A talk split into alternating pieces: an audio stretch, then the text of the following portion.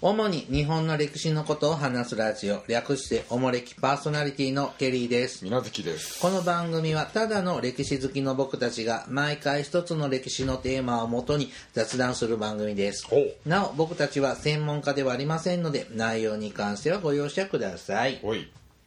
はい、おもれき318回ですね。三一パチ。はい。水無月さんってさ、はあ。ボールペンって使う使いますよ。あれって、インクって、ほ最後まで使い切れる人う。そら、使えれれば。俺絶僕なんだろういつもねああ。最後まで使い切れるボールペンってほう。あのー数年に1回なんですよああ。で途中でほう。詰まっちゃって書けなくなってあーポイポイポイポイ買い替えちゃうそうね。うん。のない普通に使い切れあるーまあ、それはありますけどね。あれなんでなんだろうね安物だからでしょねでも返しんって1本560円じゃんう。五六十円だけど、うん。なんかこれこれ使ってくださいしか指定されてないじゃん違うの使えないじゃんあ返しんって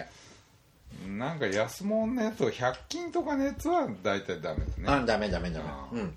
僕ゼブラのボールペン使うんちゃだんけとどしたやつならぼちぼちいけるけどね。ダメなんですよう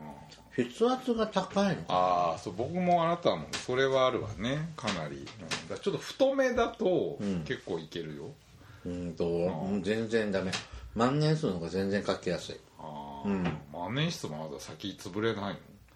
万年数さっきこんなんか鉄でなのんいやかでもあれでもちょっと割れてくるでしょだんだんこう、へえそうなん、いや普通だよえうんそれもほら結構あるじゃん筆圧高い人向けとかあそれ買う時なんかちゃんとやった診断みたいなこれね僕ね左利き用なんですよああこまず右利きの万年筆は書けないのでれが大前提だ、うんでこんなに万年筆で左利きの初めて買ってへこんなに万年筆って書きやすいんだって思ってあうん、あのちゃんと手紙書く時とかは今万年筆ええ銀行の手続きも万年筆で書くよ、うんうん、ただインクが乾かなくって手にくっついてあれがね嫌なのどうしても汚れんだよね、なるほどボールペンもねでもいつでも万年筆ってわけにいかないから、ボールペンなんだけどいつもペン潰れて書けないねボボールペンのなんだっけなんかちょっと 書きやすいのあるじゃんなんだっけユユニなんつうんだっけちユユニってメーカーあるよねーボールペンあるねょっと万年筆っぽいやつがあるでしょあだからあれ結局右利きの座書けるんだけど左利きの座書けなあーいそれは何とも言えんわ、なので僕もでも僕も使うの黒も赤も必要なの青もうんあうんあのいつも悩んでるんです、うん、上手にね長く使える方法ないものかねーうんだからこれっていうメーカーを結構決めてあこれ良かったなって言ったらもうこればっかりずっとか、うん使ってんだけど、うちだからいつもゼブラなんだようんうんこれそんなだから大体一色単のやつダメじゃんいやうんこれこれ太さがいいのあその太さが太さが持つあーそうそうそうそんなことも言えんわ、好きにして、難しいね文房具ってねだからいろんなの出るんだろうねはさあ今日はですねあはい妄想大河をやりたいと思いますなんなんそれ、ま、久しぶり数年ぶりちょっとひらめいたんです何以来だっけえーっ、と今まで持統天皇独と眼竜政宗とおなんあかあ持統のやつもなんかやったな、うんあとなんか徳川三代みたいなのもやったような気がするあちょっとふとへ降りてきたんですよー、あそう、ねあのー今回やりたいのはほ北条早雲ういきなり言っちゃううのん北条早雲を主人公にしたいんです北条三代とかじゃなくてうん、北条早雲だけで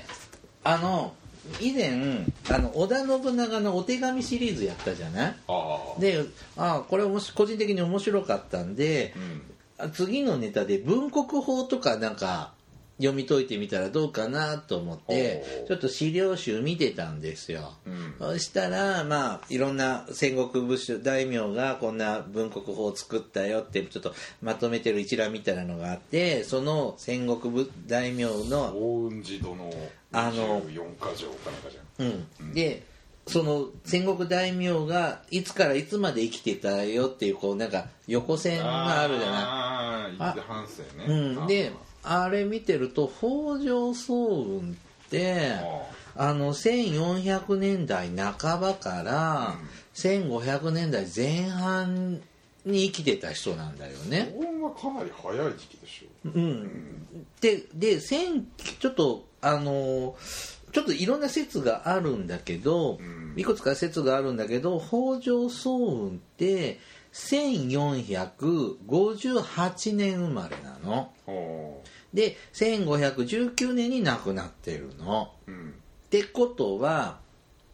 応仁の乱があるじゃないうん少年時代に応仁の乱があってドラマ的に応仁の乱が描ける戦国時代で関東の方でいろんな国取り合戦をやるうっんて言ったらまあ30年ぶ約30年ぶりに応仁の乱を描きのうん戦国ものだし、でまだ意外と戦国時代前半の方ってうん意外と大河ドラマで描かれてないから、うん使えるんじゃないかなとこれあんまり知ってる人出ないでしょ関東のごちゃごちゃした話ばっかりでしょ、うんだけど有名人出てないんじゃないのでそれを細かいことをやると配役を考えると大変になるんこでの時代の有名人なんか誰も出ないんじゃないのでももうまあでも室町幕府と絡めてきゃそれなりに。ラーメルッタで直接対決がないじゃんでも応仁の乱があるからでこの人って昔さ習った時、なんかどっかのさ素性はよくわかんないけどそうそうそうそなんか下克上でのし上がってみたいなの聞いてたんだけど最近違うんだってねまあ伊勢市の松江季節が有力有力ですね、最近なはのでそれに乗ってい乗って乗っ取っていくと,、えっと北条早雲って少年時代は京都にいたらしいのようんで応仁の乱見てるわけじゃん、ああ、うん、だから室町幕府の58年生まれやから 10, 10歳ぐらい10代の多感な時期をん王林の乱の、うん、だってその応仁の乱の時に始まってるあーごちゃごちゃしてる時に元服してるらしいのね伊勢市はね室町幕府の名門のうちだしねそうそうそあーうでそのおごちゃごちゃの応仁の乱の後関東の方行ってああなるほどじゃあ前半は最初の2か月ぐらいは応仁の乱そうに行そけうるんだ子役でちょっとああでまあ有名人は出ますわな、ねあーなので全部をちょっと考えられなかったんだけどもあーまあちょっとその主に小前大河ドラマの前半の京都時代ほで後半が関東の方に行ってっていうので、ちょっと関東に関わる人物ってあんまりちょっと僕もよくわかんないんだけどちょっとこれこれっぽい人だけちょっとリストアップして、だったら大河ドラマいけるかなうで今もなんか岡山だとかで説なんじゃないの最近備前とか岡山のうなんんうかん出身だっていう話で、であのーちょっとこれ北条早雲でしょ、うんであのこのほ早雲が子供だった時にね、うんあの伊勢にあ違う違う京都にいたんだけど、その時の室町幕府の万所執事が、ん伊勢貞親さんほでこれの弟婿が、ううんえー、と伊勢森貞さんっていうんだけども、この人は備前の出身らしいんだよああ、備中エバラの備中か備前か、うんそそっちの人であーででその貞親の妹さんと結婚をするのでほうほうほうほうで京都に行ってほうほうほうほうあの貞親とブイブイ言わすほうほうほうほう関係ほうほうほうで京都にいたと考えるとあー子供の早雲も京都にいてほうほうほうほうでドラマ的に無理やりいあの室室町幕府の中心人物とあーこう関わっていけばドラマできるじゃんなほどねというので北条総務を大体みんな知ってるのえでそうなのだってれ日本史で出てこない授業出でてくるけど総雲の頃ってまだ北条氏そんなうんうん強くない時代だよね、ないそないの後のなんだっけ氏綱とかあそうのだね辺の人が出ますけどね,、出てくるんで北条早雲ってちょっとマニアックかなマニアックかな、うんえでも意外とちょっと抜けてる時代じゃないドラマ大河ドラマと的してには弱いんじゃないですかねマジでうんでもやっぱ NHK 板手も頑張ったんだもんまた二の前なんじゃないですかねえー、まあやってみましょうよまあ、うんあなたの企画があるっていうなら聞いてみや、聞いてやってもいいですけどはいはまあちょっと私水無月さんに渡した資料にはまだ名前挙げてないので私はちゃんと書いてきたのであああ発表するんだはいああ、はいそんな形式だったんだっけうんはいあまずあの北条早雲って名前はあああ早雲さんがね死んだ後そうにですねなず、本人な殿っていうられていて生前はねやっぱ伊勢を名乗ってたそうです、うんで伊勢森時さ森時ん、うん、で後の北条早うん雲なんですがまあいわゆる主人公ですねう、んあのーちょっとそのやっぱ物語的に応仁の乱とか、うん若い時をちょっと時間稼がないとうんいけないかな視聴者ちょっと引きつけられないかなと 思ったりちょっと若い俳優でうーん若めの俳なる優ほどねどこでピークを持ってくるかうん、それどうかななのでちょっと30歳ぐらいの俳優さん水に行った頃がピークなんじゃないまあ、バカすぎるはあかんダメでしょ、うんでもおじさんすぎてもちょっとダメな気がしたんであそうあちょっとねあのなんやわのまあうん言うておみまあほ伊勢森時後の主人公です北条早雲ですねはい佐藤健うんちょっと日本風な顔っぽいしさ仮面ライダーやってたしさ朝ドラのヒロインの彼氏やったしね、まあまあまあ確かにあの人ね最近いい芝居してますね、宝くじのコマーシャルも出れるよあのなんだっけ料理人の話なんだったっけ信長の天皇の料理番だっけ、はあやってたの知ってる知らな全然はプロデューサー分かってないじゃないですかいだって僕は半分青いから撮ったんだもん、あれん時がああすれ違ってばっかり言う人が、ああブギョギョって言ってたもん絶対 NHK しか知んないよねあああと仮面ライダーと宝くじにも出てるしさいやだから天皇の料理番ってねあのやってたあれなかなか TBS か、おまあ、いい芝居してましたねいいでしょ、うんいいでしょ、まあまあまあ他とバランス見ましょう、うんはい、佐藤健でやっぱりさこの早雲のはい少年時代にやっぱ多大なる影響を与えてるのはお父ちゃんやお母ちゃんとかじゃなくてほあの万所執事うほうえー、と早雲から見るとおじさんにあたる伊勢貞親さまあ伊勢市の中では総領という感じですん、まあ、このこの時のトップで、えー、と本当にブイブイ言わしててやばくなって僕の一番上、都に落ちたりまた復帰したりとかおする重もので応仁の乱を引き起こすきっかけにもなるような出来事も絡んだりとか絡まなかったりとかあるえで、ーうん、あのほらなんだっけ足利義美さんを追い出そうとしたりとかほうしてー結構乱のきっかけになってでそれ失敗して一時都落ちするんだよねあそうなんだでもへーまた帰ってきてって言われてほうほうほうほうあの復帰もしてるんですほうだから結構まあ一番人生の最初最初期にはおー影響の与える人物ですまあそんな一族のリーダーを羨望の眼差しで見るわけですな、はいあで、えーこれ中井貴一さんにあーそれね僕今一瞬来たな、私もよぎったなちょっと渡辺謙か中井貴一がこの役だいや中井貴一だろうん、でしょ、でしょ、うん、はいサラメシでしょ、うんそんなよく NHK ばっかり固めるつもりな あのんにたが言ってんじゃんはいでお父さんねあ北条早雲のお父さんが伊勢森貞さあん森貞さん、はいこれはジップですねジップですね、貞親の、えー、と弟あ違う妹婿ですねはい、はいこれね稲垣吾郎ちょっとちょっと線が細そうな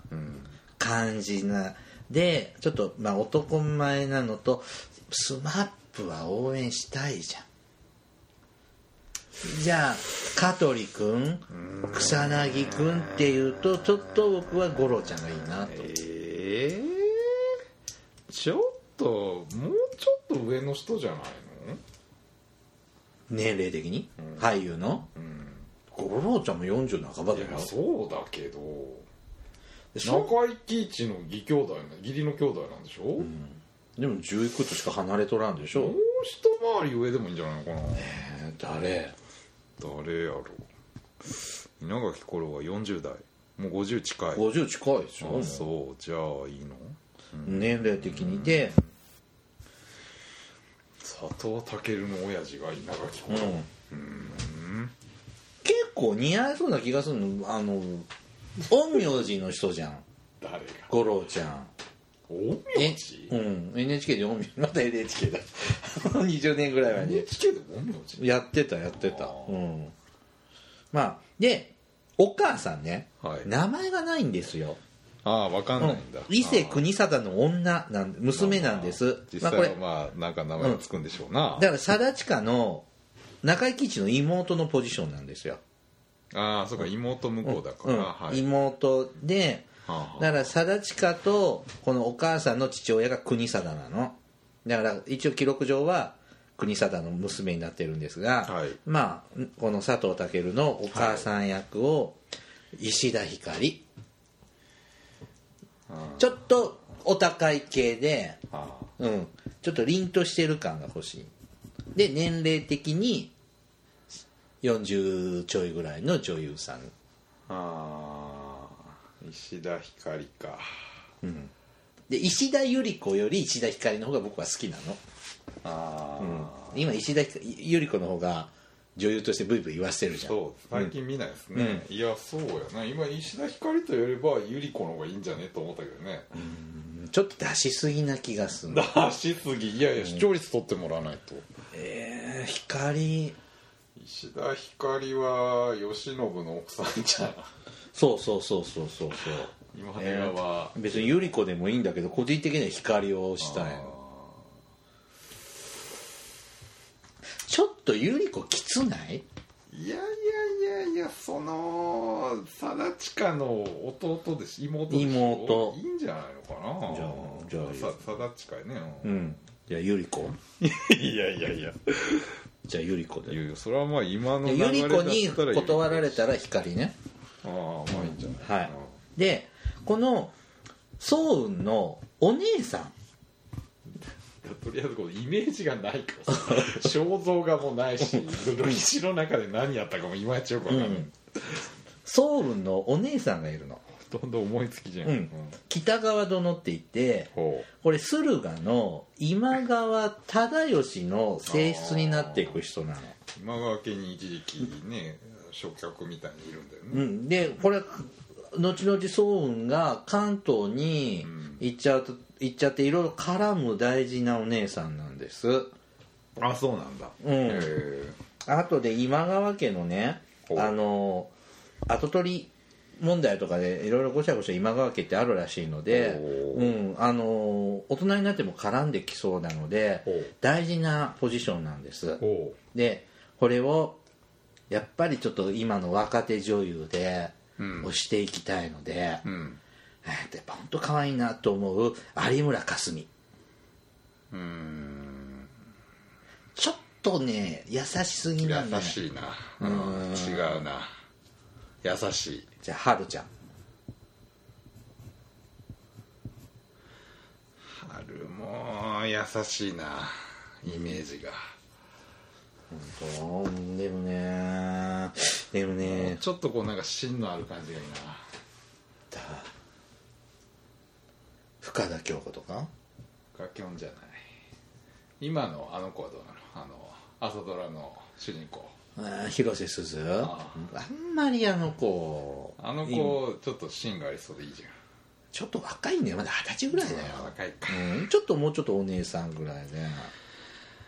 有村架純ちょっと優しいお姉さんをえー、なんだっけもう一人が三井の人だよねなんだっけね三井の人じゃないわえな誰って言ったっけ有村架純か春春じゃん春の方がいいなじゃあ春ちゃん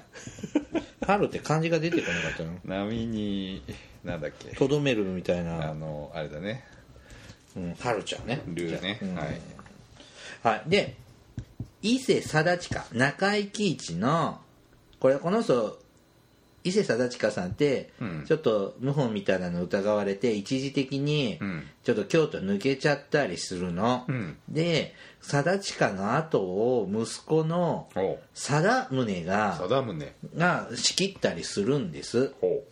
で,、えーでまああとこの貞宗は義久足利義久のうほうほえーなんで森役っていうのうほう吉幼少期の時に吉政の子供九大将軍子供か吉見が弟か、うんはいの赤ん坊の時はこの伊勢の家でほうほうほう預けられてるほうへで宗貞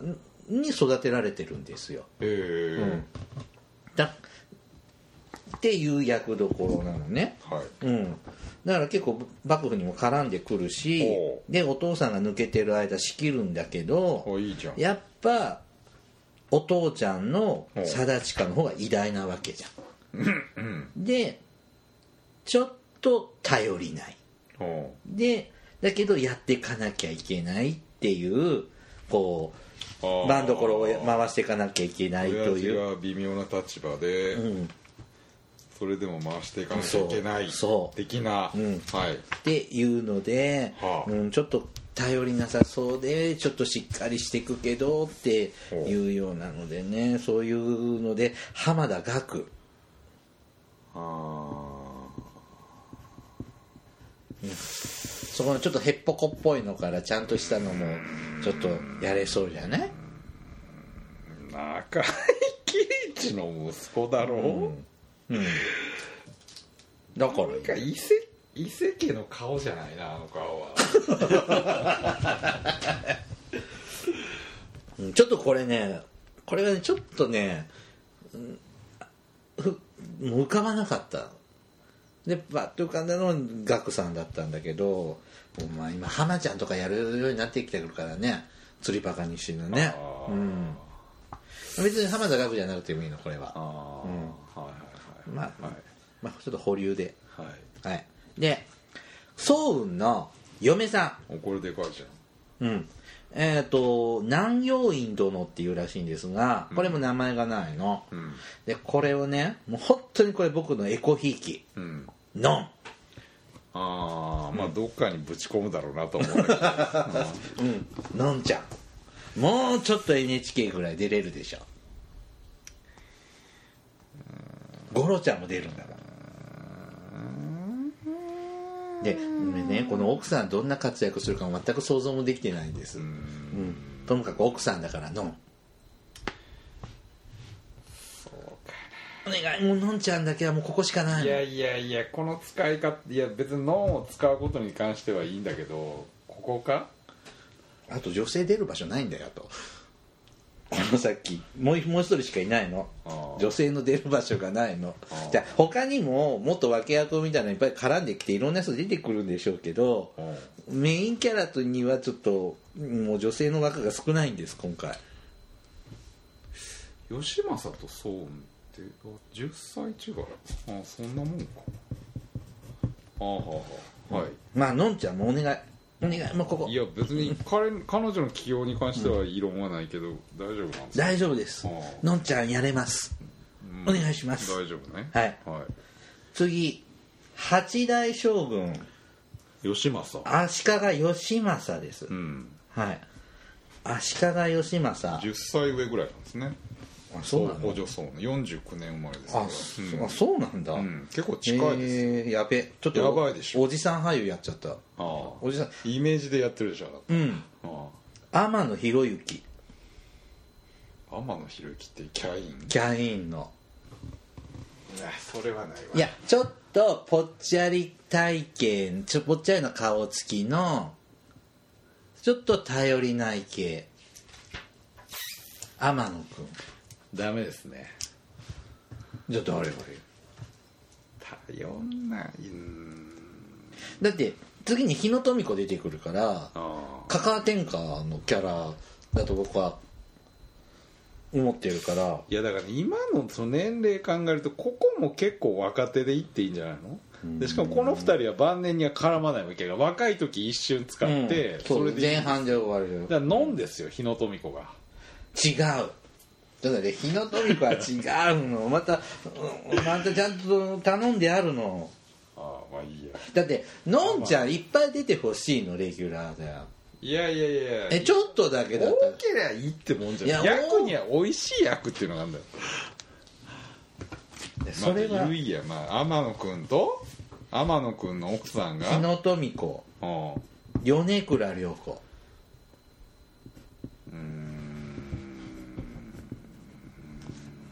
失敗しないよ米倉涼子は確かに悪くないな失敗しないよ、んなら米倉涼子と天野君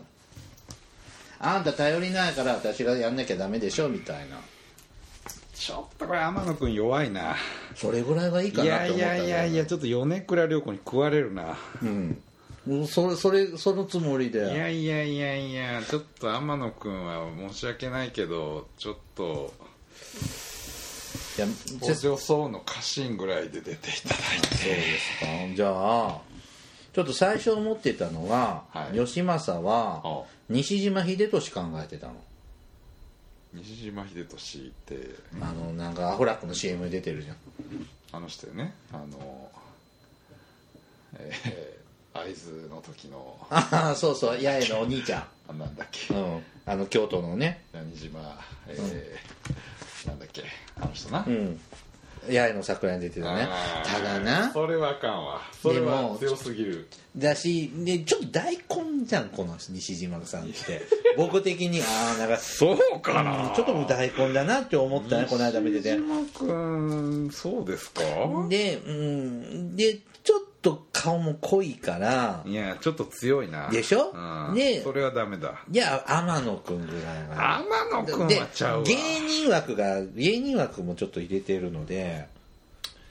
芸人でちょっとこう大事に育てられて、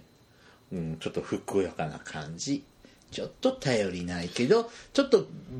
ブラックなとこ腹黒さもある福岡かえ福岡か吉か村さん僕のイメージよねなんかじゃあ役的な なんか役的な役的なイメージだ吉村よさんそんな顔してないよシュッとしてるよいい男だよ吉村さんいやちょっと頼りない感がっていうこれはすっごいひらめいたのいやー電車の中ダでメですねそれはいただけんわ本当ちょっと時間がなくなってきたよあ そやばいいやちょっとこれもじゃ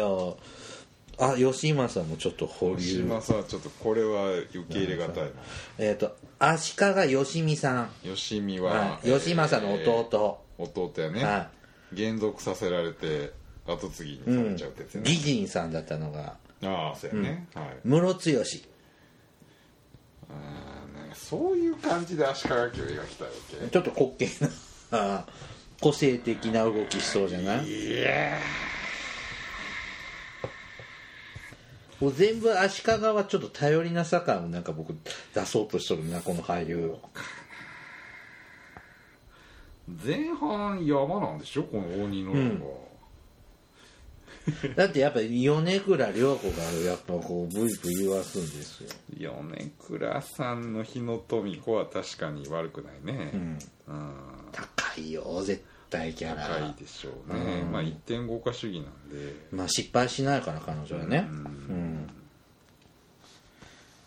でうんムロツヨシで九大将軍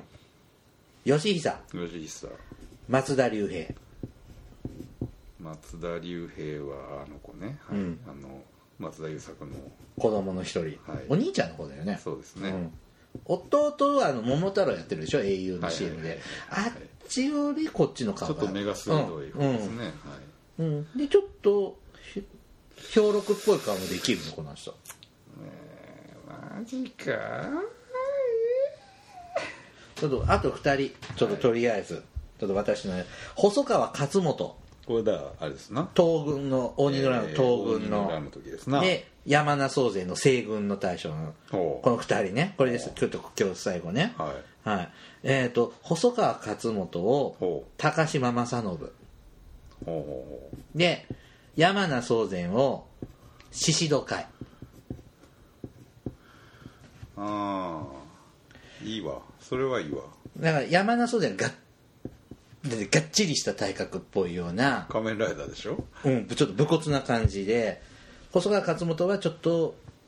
奥下さんっぽい感じ仮の、面ライダーが理想なんでしょなんだっけあの人うん花の乱の時のちょっと仮面ライダーじゃなかったっけ誰が山田宗然違うよ山名宗全はあのよろずや金之助じゃんあれ仮面ライダー大内をしたかあそうそうそうそうそうそうあー大内義あのふあのなんだっけなんとかひろひろし藤井風岡弘ね、うんうんああ、あれあれが大内か、うんああうん山よ宗ろずや金之助、うんああまあ静岡やね花の乱の時は細川勝元を野村萬斎さんでで山名宗全はよろずや金之助さんだった勝本があの人うんテレビ初めてだったんじゃないテレビドラマうん野村野村萬斎萬斎さん勝本ってそんな若いんだあの頃そうよ公文へ行くもんだよあうーんだったら正信うん、これはあの真田丸見てた時に、北条氏政やってて、はいはい結構滑稽な、まあまあちょっとこう、うんちょっと開演してたでしょ、開演ですなうんまさにちょっとそんな感じがちょっとつ言い出してもらえればなで宍戸会はちょっとこう武骨なのとあと年齢的にはおじいちょっとおじいさんすぎず、あまあ、いい値段じゃないですちょっと壮年期系入ってきたまあまあまあまあいいんじゃないですかここ二人はいいでしょうううんん、じゃあちょっと足利家ちょっといろいろ吉政吉宮これダメですね絶対認めらんいないな、やちょっともうちょっと時間なんでちょっと考えといて次回までにちょっと案を出してくださいその間におその間にいるわけじゃないですけどちょっとお便りをああ次回はじゃあちょっと関東編北条村関東編後半ですねはいうん参りますじゃあちょっとお便り読んでいきます湊さんからいただきました港はい。おもれきの皆様、こんにちは。日差しが少ない日が続く7月ですが、いかがお過ごしでしょうか。さて、最近の放送を聞き、異出民シリーズに反響が大きかったとのことで、少し時間が経ってしまいましたが、私も便乗したくお便りをしました。うん子供の頃祖母や父の話にブラジルに行ったおじさんという言葉がたまに出てきておへえブラジルに親戚がいるのかぐらいに思っていたのですがやがてそれが移民としてブラジルにブラジルに渡ったという意味だと理解しました今回異出民シリーズを聞いて改めて興味を持ちその人について調べてみましたするとその方は私のひいおじいさんの弟で、農家の3人兄弟の次男27歳で岡山県からブラジルに渡ったそうですえーっとそこで岡山県からだ岡山県だからきっと神戸から出発したのだろうと思い当時の様子を知りたくなってみて水無月さんが行かれたとおっしゃっていた神戸の海外移住と文化の交流センターに行ってみました、展示を見て回っていると職員の方に声をかけられ移住者の名前や出身地がわかるようなら検索してみましょうかと言われました聞けば足跡プロジェクトなるものがあり乗船者名簿によるブラジル移民約23万人の記録をデータ化してあり、誰でも検索できるとのことですへえ検索していただくと大正15年当時27歳だったその方は奥さんと子供4人と一緒にハワイ丸でという船でブラジルのサンパウロへ向かって出港したことや入植した農園の名前などがなどの記録が残っていました、センターの方によるとそこの年はまだこの施設がなかったので、えー国立移民収容所がなかったので、港の近くの移民宿から出発されたのでしょうということで移民宿のあった場所を教えていただき立ち寄ってきました港に立つと最後に見た日本の景色が六甲山だという言葉の意味がよくわかりました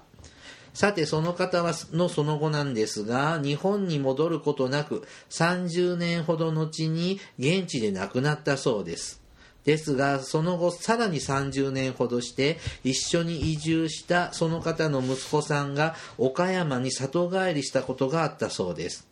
その時の話も父にいろいろ聞いたのですが長くなりますのでまたいつかということですね、はい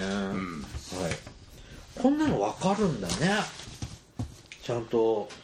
記録って大事ねこれ収録の加減で意味軸も船の資料があったんではいこのこれがハワイ丸みたいですねへ多分えきっとこの船に乗られたんでしょうね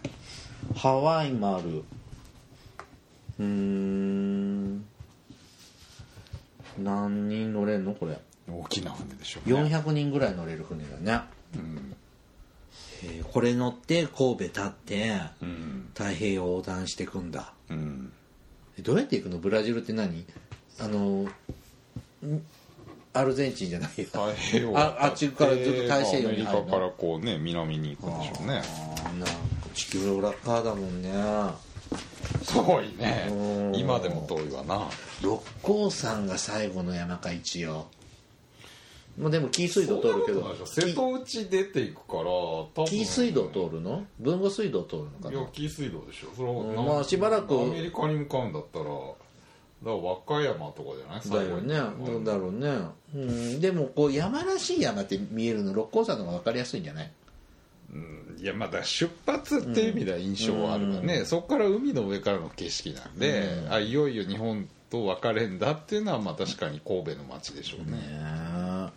へえすごいね結構いるんだねやっぱ移民で行かれた方ってねそれなりにおられるわけですね、まあ、地域的な問題もあると思うけど、うん全然ない地域とねそれこそね、まあ言ってた広島とかやっぱ多い地域とあるからね、なんかこういうのってね、ちょっとお便りにも書いてあったり書いてあるんだけど、自由研究なんかにいいだろうね、自分の親戚が、 NHK のほらあれみたいな、なんだっけ、まあファミリーヒストリーだっけそうそうそううんね、うん、ちょっといいかもね、うんまあ、ちょっと今、夏休みじゃないですけどね、うんは冬休みにい、うん、ぜひ、神戸行ってみてください。 ははい、続いて長崎のよりよりさんから。いよりよりはい。ケリーさん、みなずきさん、海坊主さん、こんにちは。306回の都道府県名の由来、東海編で大正時代の路面電車の話が出ていましたが、えー最近まで長崎にも箱根登山鉄道から譲られた大正14年製、14年製造の車両がありました、近年はイベント専用になってしまいましたが動態保存が難しくなったということで東京仙台から来た2両と一緒に今年の3月に引退しています長崎の路面電車は戦後各地から多くの車両を受け譲り受けました東北や熊本の地震の後には仙台と熊本出身の路面電車に募金箱を乗せて走っていましたがもともとこれらの車両のおかげで原爆や災害から復興して安い運賃で利用できているということを忘れてはいけないですね歴史ある3両の引退にあたって撮影会やパレードなども行われました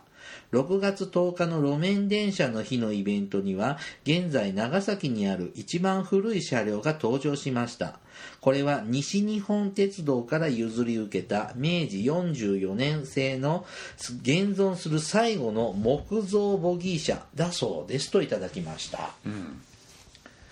まあ長崎の路面電車いっぱい走ってますもんね、うんうん、なんかどこ行くかちょっとなんか路線覚えてないんですけどいっぱいあの時長赤崎坂とかあるじゃん乗りました小樽ジャイアンツ、裏紙なんか 4K とぐらいだよねこうビビビってどこ行くのに乗ったんだろうあのトルコライスを食べに街トルにコ、ライスうん、ああ長崎行ったらトルコライスだよそうかちゃんぽんでしょいやちゃんぽんはさどこでも食べられるじ ゃんトルコライスも結局組み合わせだけの問題ちゃう、まあねお子様ライスみたいなもんだからなそうそうそお子様ランチみたいなもんだけどさ ちゃんぽんってさはあリンガーハット一番美味しくないでこれねなんか、まあ、このよりよりさんの前で言うのもないけど、長崎ではそうだって話なんですよ、うん意外と美味しいもん長崎の女子大生にアンケート取ると、どこがうまいかっていうと実はリンガーハットだっていう話がうん普通に美味しいなんか県に凝ってるとこよりシンプルで美味しいようんだって有名なとこなんか中華街長崎の中華街とかも行ったけど、四回楼ってねなんか一番最初の発祥の店がね、あれビルのすごい眺めがいい古い結構老あそ舗うなののまあ大きなもう今や大きな中華料理屋さんそこが一応発祥の店って言うんでしょ、長崎あちゃんぽんの、うん、えーなん浦かか上うんやっちゃうわ何やったっけ何とか天主堂浦上天主堂浦上だったっけ裏裏国国宝うのホテルだん、あああるよわかるよあれの下ぐらいの海沿いのとこにドーンってホテルがあってホテルみたいなそうああ港がすごい見えるとこの中華料理屋四海楼でしょ、うんなんかお土産物屋とかもあるとこあるとああそこなんかちゃなんか見たことあるそそこがまあ一応発祥って言われてるねそう美味しいよ僕はあれ中華街行って角煮まん食べてあー、まあまあまあ別に駅前の変な食堂でも十分美味しいってことね、うんなんかどこでこだわってんのか食べてんのか分かんなかったからでも23杯食べましたよちゃんぽんちゃんぽんトルコライスじゃなくてトルコライスも食べたけどいやそうなんだ200ぐらいしたのよ長崎に確かあまあ、軍艦島がメインだったんだけどねあー行きたかったのがね、うん、あ長崎もね僕だいぶ行きましたよね、おたくさが美味しいおたくさんお菓子ね、うん、オタクさんが好きです。はい。はい。えーっと、続いてですね、しのさんからいただきました。こんにちは。いつも楽しく拝聴しております。日光東照宮に行ってきました。綺麗に塗り直されていて、とても見応えのある神社でした。三ね、三猿、猫、象の写真を撮りました。えーっと、お三方は行かれたことはありますかということですね。あと、揚げ足と、揚げ足を取ってすいませんが、名古屋ドームの隣はイオンです。ということです。はい。日光東照宮ね、私はまだ行ったことがない。あなた言ってないよね、それはまずいこれ何すごく綺麗な色になってるけど、これ何最近改修、修繕されて綺麗になったああのそうやね修理かな、うんなんか最近多いよね、こういうのってね。どういうことあの奈良とか京都のお寺とかでもさ、あのーそのもう1,000年近く経ってハゲちゃったからとかっつってこう塗り直して綺麗にあのなってるじゃん、あそこあそこ興福寺とか綺麗になってたよ幸福寺はあれでしょ新新しいお堂でしょ、うんそうそうそうそう南南円堂だっけ、うん北円堂だっけ、あのなんか綺麗にね極楽浄あ土れは皿でしょさらかあ平等院もそうじゃない阿部殿家にありましたうんねね確かそんな感じなんだろうね、僕ねこのイオンのことをねにほジャスコって言っちゃうの、う名古屋ドームの隣、うん、ジャスコあるのよはあでもイオンなの本当はジャスコは今イオングループなそうそうそういやもともと岡田屋じゃんの、はあれがジャスコになってあはイオンになっちゃうわけじゃんあはあはあはあだからなんか全部なんかジャスコって言っちゃうジャスコって今あるのないまあ、ねめ名前はないないないもうないね全部ジイオャンスコっていうそのあれはなくなったブランドはなくなっちゃったないだからジャスコって言って分かる人は昭和の人なのよああ、子供の頃あったねうん、ジャススコ、ああジャスコでリカちゃん人形万引きの歌とかあったじゃんジャスコで万 引きやねコマーシャルやってたよね、ね前もなんかこんな話したけど昔のスーパーの歌ってよかったよね哀愁はあってねか他に思い浮かばないえ CGC の歌とかさ「あなたも私も CGC」って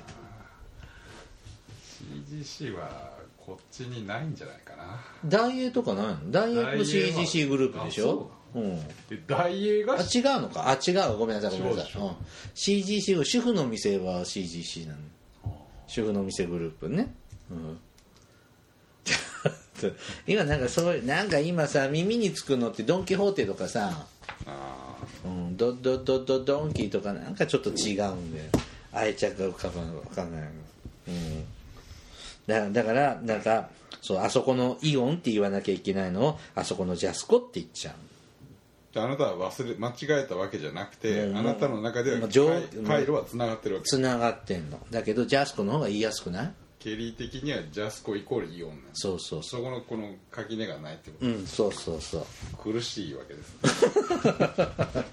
はい。えー、と、おもれきではですね、リスナーの皆様からのお便りを募集しております。あの時代に行ってみたい、あの人に会いたい、おすすめの歴史漫画や歴史小説、大河ドラマなど歴史ドラマや映画、大映画の思い出や感想、戦争の体験談など、他にもいろいろとお便りテーマがあります。えー、と、詳細はおもれきのブログをくだご覧ください。番組へのお便りは、E メールまたは Twitter のダイレクトメールでお送りください。メールアドレスは、おもれき2013、アットマーク、gmail.com。Twitter は、綴りでひらがなと、あ、 ひらがなで、おもれきと検索してください。じゃあ、次回も大河ドラマ、妄想大河、北条騒音をやってまいりますので、お楽しみに。後編はい。ではまた、ポッドキャストでお会いしましょう。さようなら。バイバイあバイバイちゃんはさよなら